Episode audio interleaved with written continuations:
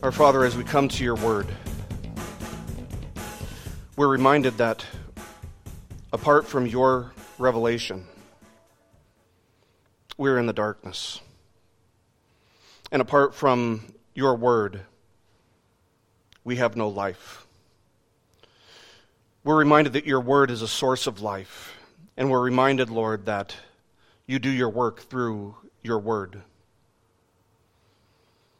And only you, Lord, can deal with the heart of man. Only you can open the eyes of the spiritually blind. Only you can give us understanding and insight. And so we pray, Lord, that as we study your word today, that your Holy Spirit would be doing your work in us, that we may grow, and that we may find joy, our greatest joy, in what Christ has done for us. In his name we pray. Amen. Well, if you have your Bible with you, uh, I invite you to turn to the book of John, the Gospel according to John. We're going to be looking at chapter 1, verses 3 to 5. I almost cut it down to just verses 3 and 4 because these verses are, uh, they continue to be just incredibly rich. The prologue, the, the introduction that John has written here is so theologically rich, so much Christology, so much understanding about who Christ is and what Christ has done. You know, God created humanity to be curious. To, to learn and to grow in our knowledge and our understanding of the world around us. And this curiosity uh, has given rise to things like written communication, uh, but also to things like art and science.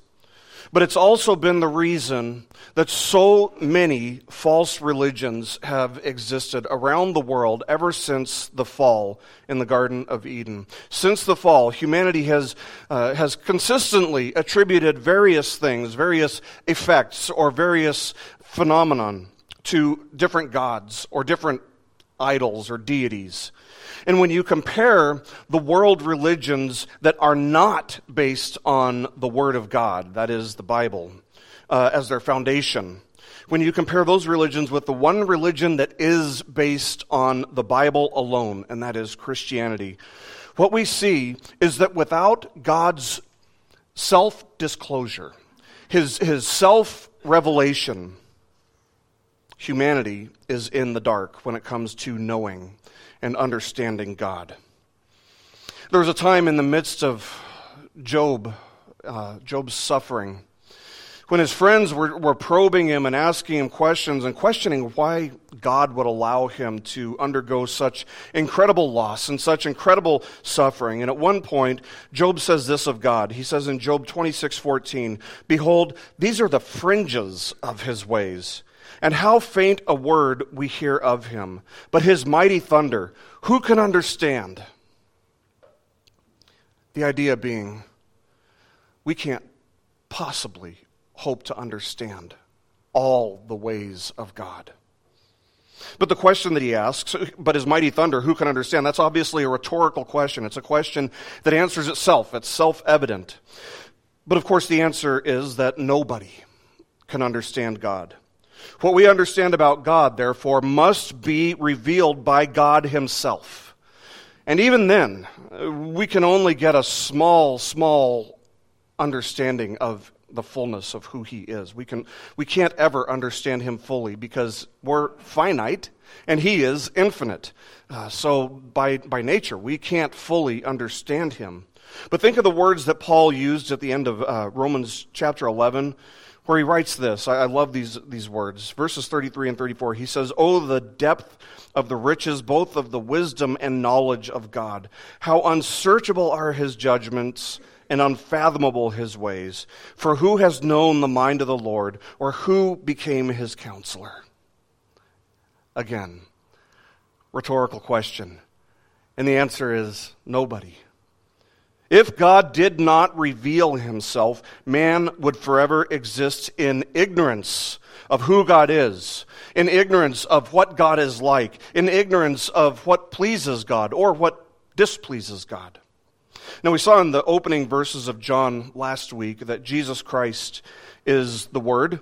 Uh, we see that in verse 14. He ties it all together in verse 14. But Jesus Christ is fully God, and as such, He is the full expression, the full revelation of God. That is, God reveals Himself most fully through His Word. Now, John will often use words that have multiple meanings. Uh, one, one prime example is the word world. Uh, John 3:16 for God so loved the world. Well, the word world in John has 10 different meanings. So you have to be very careful with his words, but he's also written in such a way that they all tie together and, and have uh, just a depth um, that, that, we, that is very difficult to get to the bottom of, if not impossible. Uh, but that's why I say that John's letter is shallow enough for a child to, to wade in, but it's deep enough for the most seasoned theologians to drown in. But we've seen that the purpose of John's letter is to persuade us. It's to convince us to do something, and that something is to believe that Jesus is the Christ, the Son of God, and to thereby find life in him. And the foundation of that faith starts with what John has already revealed about Jesus. The foundation of that faith in Christ starts with an understanding that Jesus Christ is fully God. He's not just almost God. He's not almost there. He's not lacking in any capacity. He's not a little bit less than fully God. He is fully God and the full expression of God. As Paul would say, in him all the fullness of the deity dwells. Not most of it, all of it. All of it. So let me be very, very clear about why all of this is so important. Understanding that Jesus is fully God is so important. Because if you do not understand that Jesus is fully God, then what we're going to see about him, about Jesus, in the verses that follow will make absolutely zero sense to you. The title I've given our message today is This is Jesus, the source of life and light. And here's what it comes down to if Jesus was not fully and eternally God, we could not say this about him. We couldn't refer to him as the source of light and life. The point of this passage is that because Jesus is the source of life and light, salvation and understanding about God are found in him. So, having told us that in the beginning was the Word, and the Word was with God, and the Word was God, He was in the beginning with God. John, John now continues his introduction, his, his prologue, uh, to tell us who Jesus is by writing in verses 3 and 4. Let's look at verses 3 and 4 together. He says, All things, not most things, not almost all things, not everything except Jesus, all things came into being through Him and apart from him, nothing came into being that has come into being. In him was life, and the life was the light of men. Now, we already saw that the word that, G, that, that, John uses to refer to Jesus at this point is the Word, or in the Greek, the word is logos. If you think of, uh, of a logo, what does a logo do? It represents a company, right? So that, that's where we get the word logo, from the word logos. It's a representation, a full representation. And that's the word that John uses to refer to Jesus. He is the logos, the word. And we saw how that connected to Genesis 1 last week. Um, remember in Genesis 1, God spoke, and what happened? He created by the power of his word. There's that double meaning. And now John draws that out. He lets us know that it was specifically Jesus who created everything. Everything that has a beginning, everything that has come into existence, Jesus is the one who created it. Which means, by the way, that Jesus himself never came into being. He is eternal. So, who created God? Who created Jesus? Nobody. He is the eternal one, He is the uncreated creator. But here's something that we need to consider. Because one of the things I told you guys last week is that this book was written primarily for who? For the Greeks. This was written primarily for Greeks who didn't know a whole lot about Jewish culture or Jewish traditions or anything like that. It was recorded primarily for a Greek audience. So, how could they know what this word logos, word, was referring to? What significance did that word, logos, word, have to the Greek mind? Well, about 600 years BC, there was a philosopher in the region of Ephesus by the name of Heraclitus. And he famously noted that you can never step into the same river twice.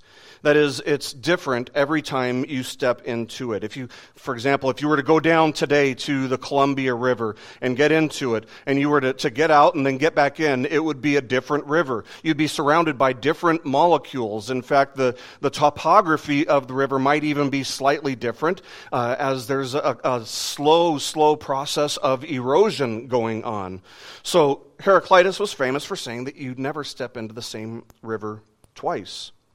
But his point was this his point was that everything in the world and in all of life was constantly in a state of change. And so the philosophers which followed after Heraclitus, his, his fan club basically, uh, they began noticing that, that, it was true, that all of life was, was in flux. It, it was constantly in a state of change. Uh, even Plato quoted Heraclitus as saying, Everything changes and nothing stands still. But this forced the philosophers of Heraclitus' time to ask a very important question, and that's this If everything is in a constant state of change, how is it that everything is so orderly? How is it that everything doesn't just go all kinds of different directions and go off into chaos? And Heraclitus responded that the reason that, uh, that life and existence and, and nature don't spin off into chaos is because the change that occurs is an ordered change rather than a random change. And that orderly change, according to Heraclitus, was controlled by a divine principle or reason or logos. Word. That's what prevented everything from going into complete chaos, according to the Greeks. So, for Heraclitus, who believed in some form of a deity, but not the, uh, the one true living God, as far as we know, the Logos was, at the very least, n- nothing less than the mind of God. It was the thing that held all things together. He's quoted as having said this He said, This principle, that is, this Logos, bound opposites together in a unified tension which is like that of a lyre, where a stable, harmonious sound emerges from the tension of the opposing forces that arise from the bow bound together by the string. End quote. It was the Logos that held everything together. And so when John wrote his testimony, it had been well over 600 years since the days of Heraclitus, but because his thoughts, because Heraclitus' thoughts had been so well preserved and, and even built upon by the great Greek philosophers such as Plato and, and Aristotle, his ideas not only survived, but they remained highly, highly influential in Greek thought.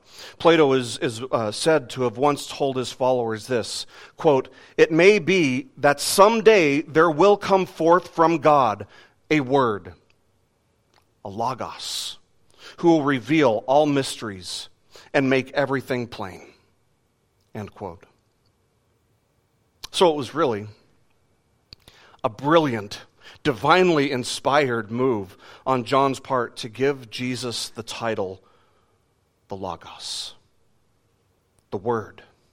Because it resonated both with the Jews who understood the relation to Genesis 1, and it resonated with the Greeks who understood that the Logos is what holds everything together.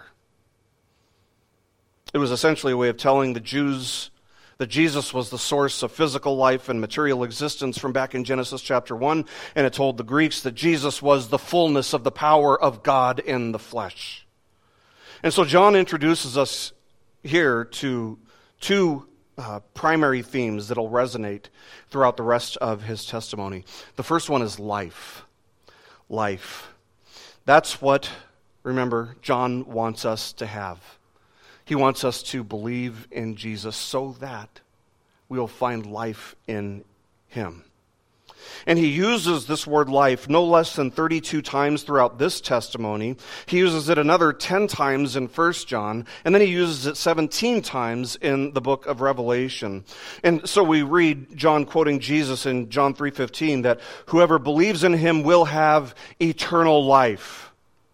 Or in, in verse 36, he who does not obey the Son will not see life or whoever drinks of the water that I will give him will never thirst, but the water that I will give him will become in him a well of water springing up to eternal life. That's in chapter 4, verse 14. Or truly, truly, I say to you, he who hears my word and believes him who sent me has eternal life and does not come into judgment, but is passed out of death into life. That's from 524. And then 14.6, of course, this is the famous one. Jesus says, I am the way, the truth, and the life. No one comes to the Father but through me. But what does it even mean, really, in, in, in, the fullness of its definition? What does it mean for Jesus to be the source of life?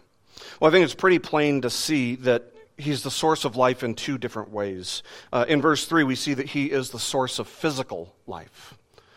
Verse 3 shows us that Jesus is the source of physical life. He created everything that has come into being, and nothing that has come into being did so apart from him. Why does anything exist? That, that's a question for the ages. That's a question that you put in a, in, a, in a philosopher's lap. Why does anything exist? And the answer is because Jesus created it. Why does anything have life? Why does anything grow? Why does anything flourish? Because Jesus gave life to it. Jesus gave life to it. Why, why doesn't everything descend into chaos? It's the Greek question. It's because Jesus sustains all of creation. Every second, every nanosecond, Jesus is holding it together by the power of his word. Think, think of the weakness of our own greatest attempts to play God. I mean, science can't manufacture a single grain of sand or a blade of grass without using what already exists. And science knows that the universe has not always existed. Science knows that the universe has not existed eternally. It affirms what the Bible has always said, what the Bible has said all along. It affirms that there has to have been a beginning. There has to be a time when everything came into existence because the universe has only a limited amount of energy. Now, they didn't have to spend millions of dollars and, and how many years trying to get to this answer. They could have just found the answer in the Bible. But science affirms what the Bible has affirmed all along. So, how did everything come into existence? The Bible tells us that it is by the power of God's Word. Jesus created all things that have come into being. But man, that is so unscientific of us, isn't it? I mean, maybe it depends on, on who you ask, but listen, if you're looking for a natural explanation for what is a supernatural event, I mean, you're always going to be wanting you're always going to come up short because you can't have a natural explanation for something that's supernatural. You have to defy reason. You have to defy logic and, and, science, for that matter, which is exactly what science does as they continue looking for a natural explanation for a supernatural event. But that's exactly what they're doing when they attribute the existence of anything to time plus chance. You all heard that? I mean, that, that's, that's what they say. That, that's, how, that's why we're here. Time plus chance. But listen, if it was a matter of chance, this is a little bit philosophical, so try, try to follow me here. But if it was just a matter of time and chance, the potential for this moment has existed for eternity. And thus it would have already happened, unless you're saying that it took more than eternity for this moment to come, in which case, if it takes more than eternity, it never would have come. Chew on that later. I, I, I, understand that that is uh, that's one of those things that'll make your mind start spinning. But The fact is that logic renders this argument impossible, that this is all just a result of time plus chance. So, why did it happen? How was anything created? Why are we physically here in this moment, in this place today? Because of Jesus. Because of Jesus. Why is there intelligence in life? Because of Jesus. I mean, how long does it take for a rock to grow smart? How long does it take for a rock or, or, or a chemical to become self aware? to have a conscience? I mean, these are absurd questions, and we all understand that these are absurd questions because we realize we realize that material, that is chemicals and, and rocks and, and matter, will never, ever gain a self awareness. As advanced as human technology has become, we can't use science to explain how anything came into existence from nothing. And we certainly can't cause something to come into existence from nothing. We can't even produce a grain of sand from nothing, as advanced as our science is. The word logos for the Greek can also mean purpose or meaning and here's what John wants us to know he wants us to know that without Jesus, nothing has purpose, nothing has meaning. Try, try to ask an atheist what makes anything objectively meaningful. Try to ask an atheist what makes something objectively moral or immoral. And here's the truth they can't. They can't find an objective basis for why something would be right or wrong without borrowing from our worldview. So, what gives physical life purpose? Jesus does. That's why abortion is so despicable. It's because the life in the womb has meaning that God has ordained. The child bears the image of God even in the womb. And to murder that baby is actually not just to murder a baby, it's also to assault the image of God and to destroy the purpose that God had for that child. This is also why collecting all the stuff in the world will not make you content. You can have riches, you can have material possessions, you can have anything that you see on TV. You could have it all, and it won't make you content. That's because we, we try to infuse our lives with meaning apart from Jesus. And so we try to collect stuff or build an identity based on something other than who we belong to, who ransomed us. And what we find is that ultimately, it doesn't satisfy. It, it fails to make us content. Maybe we'll have a moment of joy at the beginning, but eventually we want more. It doesn't make us content. What man does by nature, the Bible tells us, is to suppress the truth about God in unrighteousness and to worship the creation rather than the Creator, when only the Creator, only the Lord Jesus Christ, is worthy of our praise and our devotion and our faith and not only is only He worthy, but only He can satisfy. And so Jesus is the Logos, the Word, the reason that anything has come into existence physically. He's the source of all material physical life. God's Word caused everything that has come into being to come into being, and apart from Him, nothing came into being that has come into being. But just as Jesus is sovereign over the gift of physical life, so too Jesus is also the sovereign author of spiritual life. Let me say that again. Just as Jesus is sovereign over the gift of physical life, so too Jesus is the sovereign author over spiritual life. And this is really the life that John is concerned with in his testimony. It's, it's not uncommon, like I said, for John to use words that have more than one meaning. Word has more than one meaning. Life also has more than one meaning, and so do light and darkness. We'll get to those today. But in this way, John shows us how the physical illustrates the spiritual. This is how John tells us that Jesus is the author not only of physical life, but he is also the sovereign author of spiritual life. And I don't know if there's any clearer demonstration of that in Scripture than the time when the two disciples, after Jesus' death and resurrection, uh, but they haven't heard about, there are these two disciples who haven't heard yet about the resurrection.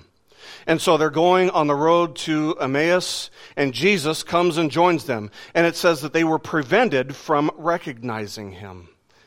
And so he walks with them and they tell him everything that's happened, right? You know, that, that the Christ uh, has died and, and, you know, now we have no hope. What are we going to do? And, and he kind of says to them, you know, oh ye of little faith. He has one of those moments with them. And he starts explaining the scriptures to them. And then we read, then their eyes were opened and they recognized him. Their eyes were opened. It, it, it's not something that they did, they were passive in this sense.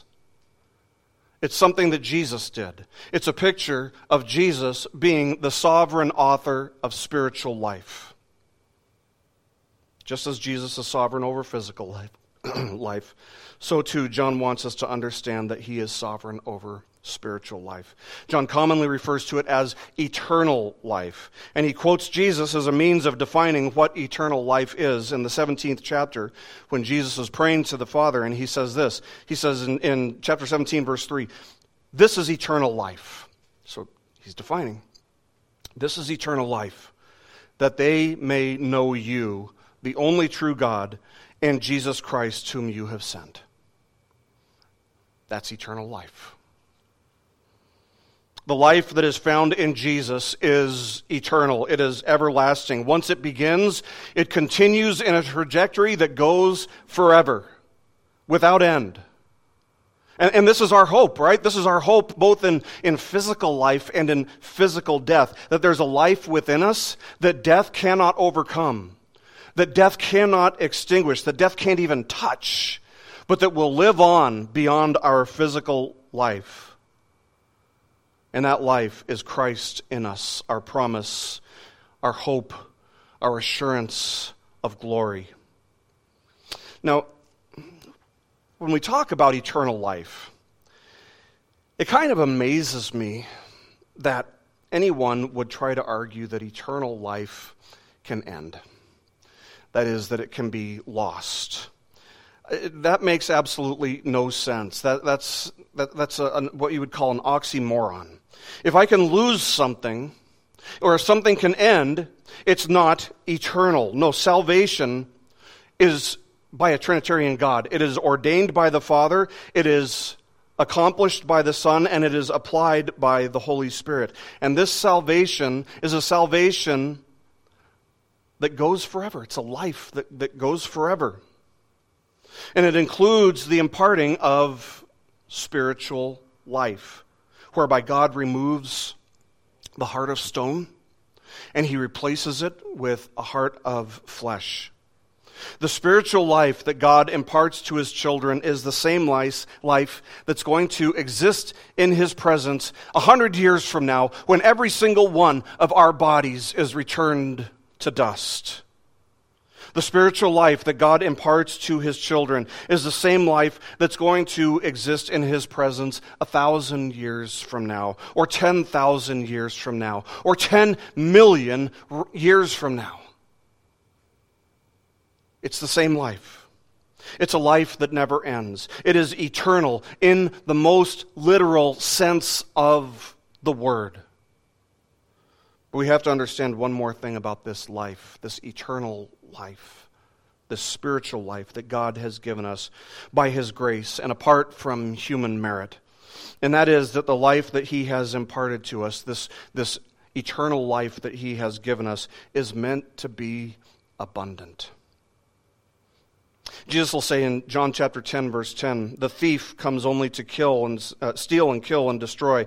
I, ca- I, come, I came that they might have life and have it abundantly.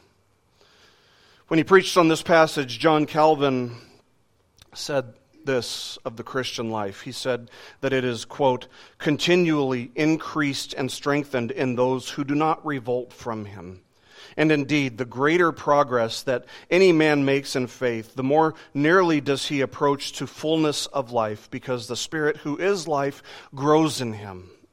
End quote. Today we sang the 23rd Psalm. The 23rd Psalm is really about Jesus, it's about the Good Shepherd.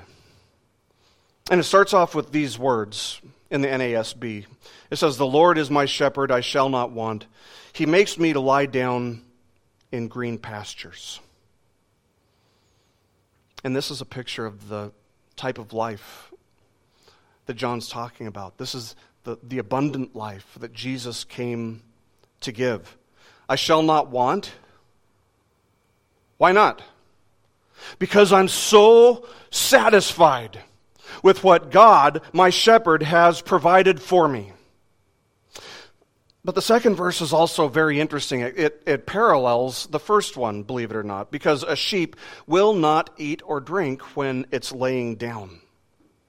If, if a sheep is, is laying down, even in the, the most lush pastures, it will not consume a single blade of grass, even though that's what sheep naturally do. If they're in a field that's filled with grass, they'll just eat and eat and eat.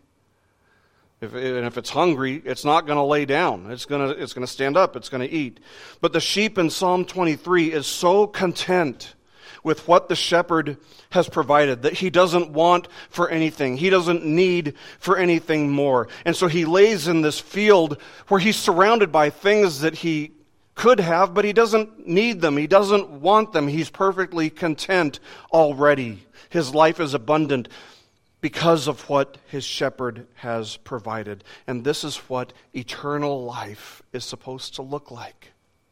This is the abundant life. it's filled with joy. And, and our, our capacity for having joy in Christ grows through the Christian journey. We grow in joy. We grow in satisfaction with the shepherd and in contentment with what the shepherd has provided for us. Now, before we move past the idea that Jesus is the sovereign author both of uh, physical life and of spiritual life or eternal life, we have to make sure that we aren't thinking of eternal life only in terms of length or duration. See, it, it isn't just quantity, it's also quality. It refers to time as much as it refers to type. It's marked by growth, as all of life is, specifically, growth in things like obedience and righteousness and holiness and the person who is not growing in obedience and holiness, therefore, ultimately can really make no claim to have eternal life. Because that's supposed to be the fruit of eternal life. And until they start producing that good fruit, they can't make that claim. See, the opposite of eternal life isn't just eternal death, but eternal death unto eternal condemnation. To receive eternal life is to be rescued from this condemnation, from the wrath of God. To receive eternal life is to be given not only a, a, new direction in life, but also new desires, new ambitions, new affections, things that we, that we pursue, things that we love, things that we enjoy, new values. It's not that eternal life deprives us of joy. People will say that. People will say, you know, I don't want to become a Christian because I, I like all this other stuff so much. And we would say, that's exactly the problem. That's exactly the problem. But, but see, the, the only way for that to change is not behavior modification. The only way for that to change is Jesus. It's not that eternal life is a killjoy, it's a change of what we find joy in. Eternal life results in us finding a greater capacity for joy in the right things, whereas in our natural state, we enjoy sinful things, we enjoy evil things. And the first thing that we must find joy and contentment in is God Himself, as revealed in Christ Jesus our Lord. And that's a work that only Jesus can accomplish in a heart. But contrast this for Contrast this growing capacity for finding joy with the existence of the fool. Psalm 14:1 The fool has said in his heart there is no God. One commentator notes this of, of Charles Darwin, for example, an example of somebody who denies God. He said, quote, he turned his back on God and committed himself to secular humanism. His biography reveals that in doing so, he lost his taste for life. As Darwin grew older, he admitted that he could no longer get anything out of poetry, music, or art. Life lost its flavor, and he lived out his days in a world without wonder or joy. End quote. So we have to understand that without Christ, the joys of life, the things that we find happiness in, are at best contingent upon favorable and fleeting circumstances, if not based upon sinful desires. And those circumstances are not only likely to change, they are guaranteed to change. So if you want happiness in life, if you want joy in life, why would you seek joy and happiness in things that cannot give you lasting joy or happiness? I mean, that's kind of like building a house on sinking sand, isn't it? Why would somebody build their house on sinking sand, proverbially, proverbially speaking? It's because they hate and they curse and they rebel against the very God who has given them life and who, by his grace alone, continues to bless them with the gift of physical life. Now, we have to see the connection before we continue between these two concepts that John has introduced us to, and that is the Word and life.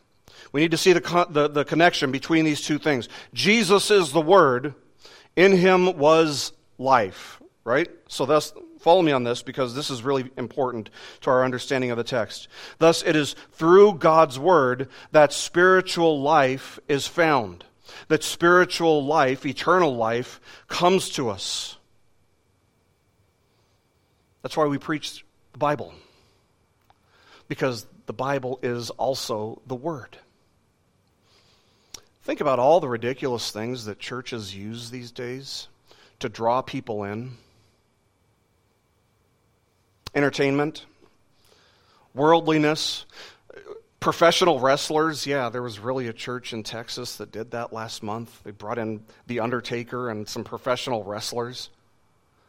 And when you see that life is only found in the Word, you realize how utterly sinful it is to try to draw people to entertainment or to a pep talk that makes them feel good about themselves but doesn't convict them of sin. We preach the word because God, in His wisdom and in His sovereign ability to do so, has ordained that life, that spiritual life, comes by hearing the preaching of the word. Romans 10. So, do you want this life that is only found in Christ Jesus? You must come to His word. Do you see how John is using these words with multiple meanings to draw us to this conclusion? If you want eternal life, if you want this abundant life that Jesus talks about, it's found in God's Word. That's why you need to come to church regularly. That's why I preach the Bible, and, and not just the latest topics, the latest ideas. You know, I, I don't give you guys a, a you know a Joel Osteen like pep talk to make you feel good about yourself necessarily. What feels good is when God turns us away from our sinful desires through the preaching of His Word and turns us toward holy desires, where we find eternal life and joy in Christ. See, I don't have the right to come up here and just feed you whatever my opinions are. I don't have the right to feed you anything but God's Word. Because that's where spiritual life, spiritual sustenance, and spiritual nourishment is found. And the person who does not come to the Word will famish. They can't be healthy. That's why it's important also for you to spend time reading your Bible, because that's where life is found. God, in his sovereign and unsearchable wisdom, has ordained that spiritual life would only be found in his word. So you need to be grazing on it regularly, right? You're, you're going to be malnourished without it. Think about the, the, the wise man in Psalm 1. We're going to be looking at Psalm 1 next week as we start a new series in the Psalms on the first Sunday of every month. The blessed man is contrasted with the wicked, but what is it that the blessed man delights in? The law of the Lord, and on his law he meditates day and night. John says of the word, In him was life, and the life was the light of men. So let's continue looking at verse 5, where he kind of connects these, these two thoughts life and light. John chapter 1, verse 5, he says, The light shines in the darkness, and the darkness did not comprehend it. So, once again, these are, these are major themes in John's book light and darkness. And once again, we see that these are words with both a physical meaning and with a spiritual meaning. We'll see, for example, that John often tells us of, uh, uh when he tells us things that are happening, he'll point out that this was during the day or that this was during the night. For example, Jesus' conversation with Nicodemus took place at night. In the darkness. That's where Nicodemus was. He was in the darkness. Why does John tell us that it took, uh, took place at night because darkness is the opposite of light, Sp- uh, spiritually and physically. Light's a concept that just resonates with us. It makes sense to all of humanity on a universal level, doesn't it? Because there isn't a civilization in all of human history that's ever existed entirely in darkness, nor could they, even if they wanted to. There was a study that was conducted in 2015 that found that living in darkness will actually drive human beings to the brink of insanity. There were two people who agreed to dwell in some caves separate from one another. And one of them would, would do something really weird. He would sleep for 30 hours at a time. And when he woke up, he felt like he'd only taken a short nap. And, and so the, the study concludes when it comes quote when it comes down to it our body's natural cycle and circadian rhythm rely on natural light and without it our physiology goes wonky so John uses this concept. He uses the concept of light in reference to Christ, knowing that it communicates just a, a, vast number of things about Jesus and what Jesus came to do. Think about what light does in a physical sense. It reveals things. Let's say you come home late one night and somebody's broken into your house while you've been gone, but you come home late at night, and how do you even know that there's been a break in? You turn on the lights and you realize that everything's out of place. Re- it reveals what has happened, it gives you knowledge of what has happened. And this is what Isaiah says of the coming of Christ. He said in Isaiah chapter 9 verse 2, "The people who walk in darkness will see a great light. Those who live in a dark land, the light will shine on them." He's not talking about Iceland or Alaska. He's talking about people who live in spiritual darkness, not knowing God, not understanding God, living in a state of superstition or in hopes that their best works will please whatever deity might be looking on at any given moment. And so John tells us that Jesus, who is light, came to reveal. But what does he reveal? The Word is light, and the light reveals God to us, but the light also reveals our condition, it reveals our sin. The light reveals how short we have fallen. The light reveals our condition of being spiritually lost by nature. The light reveals our desperate need, therefore, for mercy and grace. James Montgomery Boice tells a story about a game that he used to play when he was a young boy and went camping. In the darkness of night, he and some of his friends would play this game to figure out who had the brightest flashlight. But he noted that this was obviously a game that would have to eventually end because the sun would come up. And as soon as the sun came up, you couldn't even see, you couldn't even notice the differences in brightness between the flashlights. And then he notes this. He says, quote, that is the experience people have when they come face to face with Jesus Christ. So long as we live in the darkness of this world, you and I are able to compare the relative merits of human goodness or righteousness. But all these distinctions fade away in the presence of the white light of the righteousness of Jesus Christ. His coming reveals the profundity of the darkness. End quote. So, in a physical sense, light reveals. And Jesus, in a spiritual sense, reveals. But without light, we also lose our sense of direction. So, in that sense, light also guides. It guides physically, and the Word, the Lord Jesus Christ, and also the Scriptures guide spiritually. Th- think of the, the words of the longest psalm of all, Psalm 119. In verse 105, the psalmist says, Your word is a lamp to my feet and a light to my path. And Jesus said, I am the light of the world. He who follows me will not walk in the darkness, but will have the light of life. Light also stimulates growth. If you have a plant that you absolutely hate, the way to kill it, in the most painful way possible, I would imagine, is to put it in a closet or put it in your crawl space, put it in some place where it can't possibly get light. But contrast that with the fact that if you have a, a plant in the darkness and there's just a, sh- just a, a, shimmering of light, just a, a sliver of light for it to grow toward, it will. Because light stimulates growth. Even with the best soil and the right amount of water, a plant in complete darkness is guaranteed to die without light. It cannot live in the darkness. And this is also the human condition, isn't it? The Word of God reveals the truth about God and about humanity and, and man's natural inclination to curse the very God who has created and sustained him. Man's natural inclination is to hate the light. You see, if, if light represents knowledge and understanding of God, then darkness is an illustration of the spiritual ignorance, sometimes willful, definitely willful that the world so loves and prefers over the light. Christ came as a light, and the world, the, the dark, ignorant, evil world, hates the light.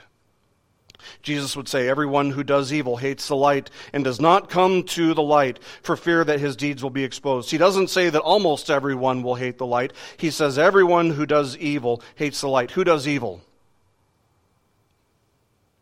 Every single one of us. Every single one of us. Everyone who does evil hates the light and does not come to the light for fear that his deeds will be exposed. This is why it's something that Jesus must be sovereign over. But the question is what is your response to the light? You can hate it, as the, the word reveals that humanity is naturally inclined to do. You can try to pretend that it doesn't exist, which is what so many do. Uh, and, but that's what John means when he says that the, that the darkness did not comprehend or understand or overcome. Uh, that's another way of translating it that you'll find in, in some translations. It did not comprehend the light. So you can hate the light or you can come to the light. You can live in the light. You can walk in the light. You can cry out, O Lord, have mercy on me, a sinner. For your word has revealed that my deeds are evil, that my best deeds are like filthy rags to you. Your word has revealed that there is nothing that I can do on my own to please you, and that I have no hope of righteousness on my own.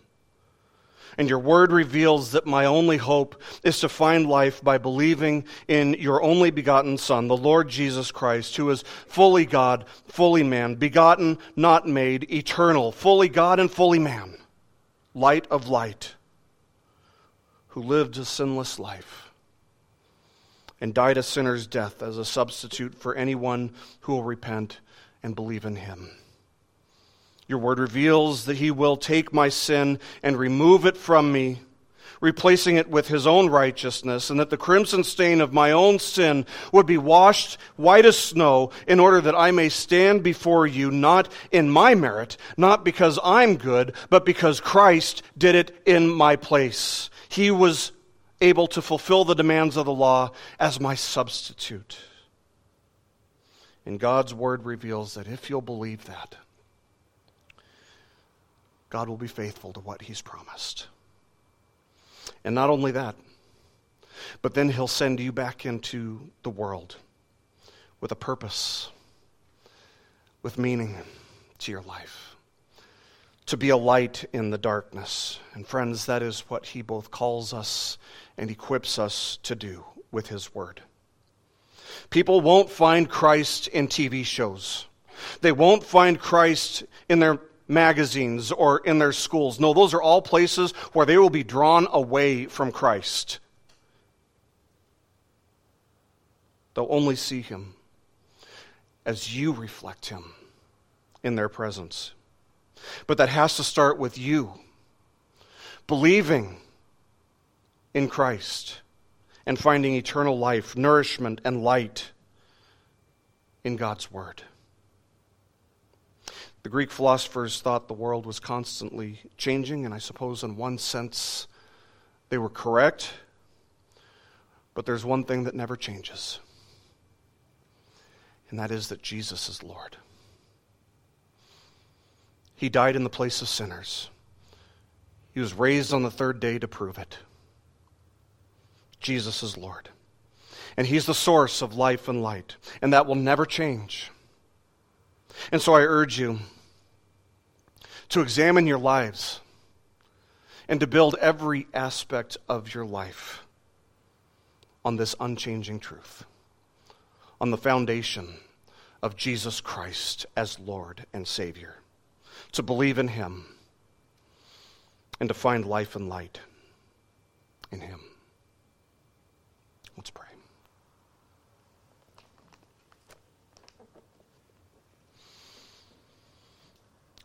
Our great Father, we thank you for your word, both for the scriptures which reveal your will, your ways, what pleases you, what displeases you, but also for your word, our Lord, Christ Jesus. And we acknowledge before you in the silence of our hearts, Father, that your word reveals how wicked and how evil we are. And so we confess our sins to you in the silence of our hearts. And we ask that the blood of Christ shed for us would wash us clean. We ask for the remission of sins not because we deserve it, but for the sake and on the merit of Christ alone. Thank you for sending light into the darkness. Thank you for opening the eyes of our hearts that we may see the light and walk in the light. Thank you for making us new creations with new ambitions and new desires and new affections, who are learning to love the right things, to find joy in the right things, starting with your Son the Lord Jesus Christ. Forgive us for seeking contentment in anything else. But thank you, Lord, for sending your Son, for sending Jesus to ransom and redeem us, that we may go forth as light in the darkness. And it's only by your grace, it's only by the Holy Spirit working in us and effecting change within us that we can reflect you in the dark world. So give us grace to do that, Father, that we may glorify Christ in all that we do. In his name we pray. This message has been brought to you by BibleStudyPodcasts.org. We are a listener supported ministry. If this is your first time listening to us, we thank you so much for joining us and we ask nothing further from you. But if this is a ministry that you rely on for regular spiritual teaching, we do depend on your financial support to keep us going and growing. If you'd like to make a donation to BibleStudyPodcasts.org to keep us going and reaching thousands of people around the world, you can go to our website, BibleStudyPodcasts.org, and you can make a donation on the right hand side by clicking on the support box. Again, we do rely on your support, and we thank you so much for your financial participation in this ministry, which enables us to continue in our mission of teaching timeless truths in these truthless times. God bless you. Thank you so much for listening today, and keep growing closer to Jesus. Take me deeper.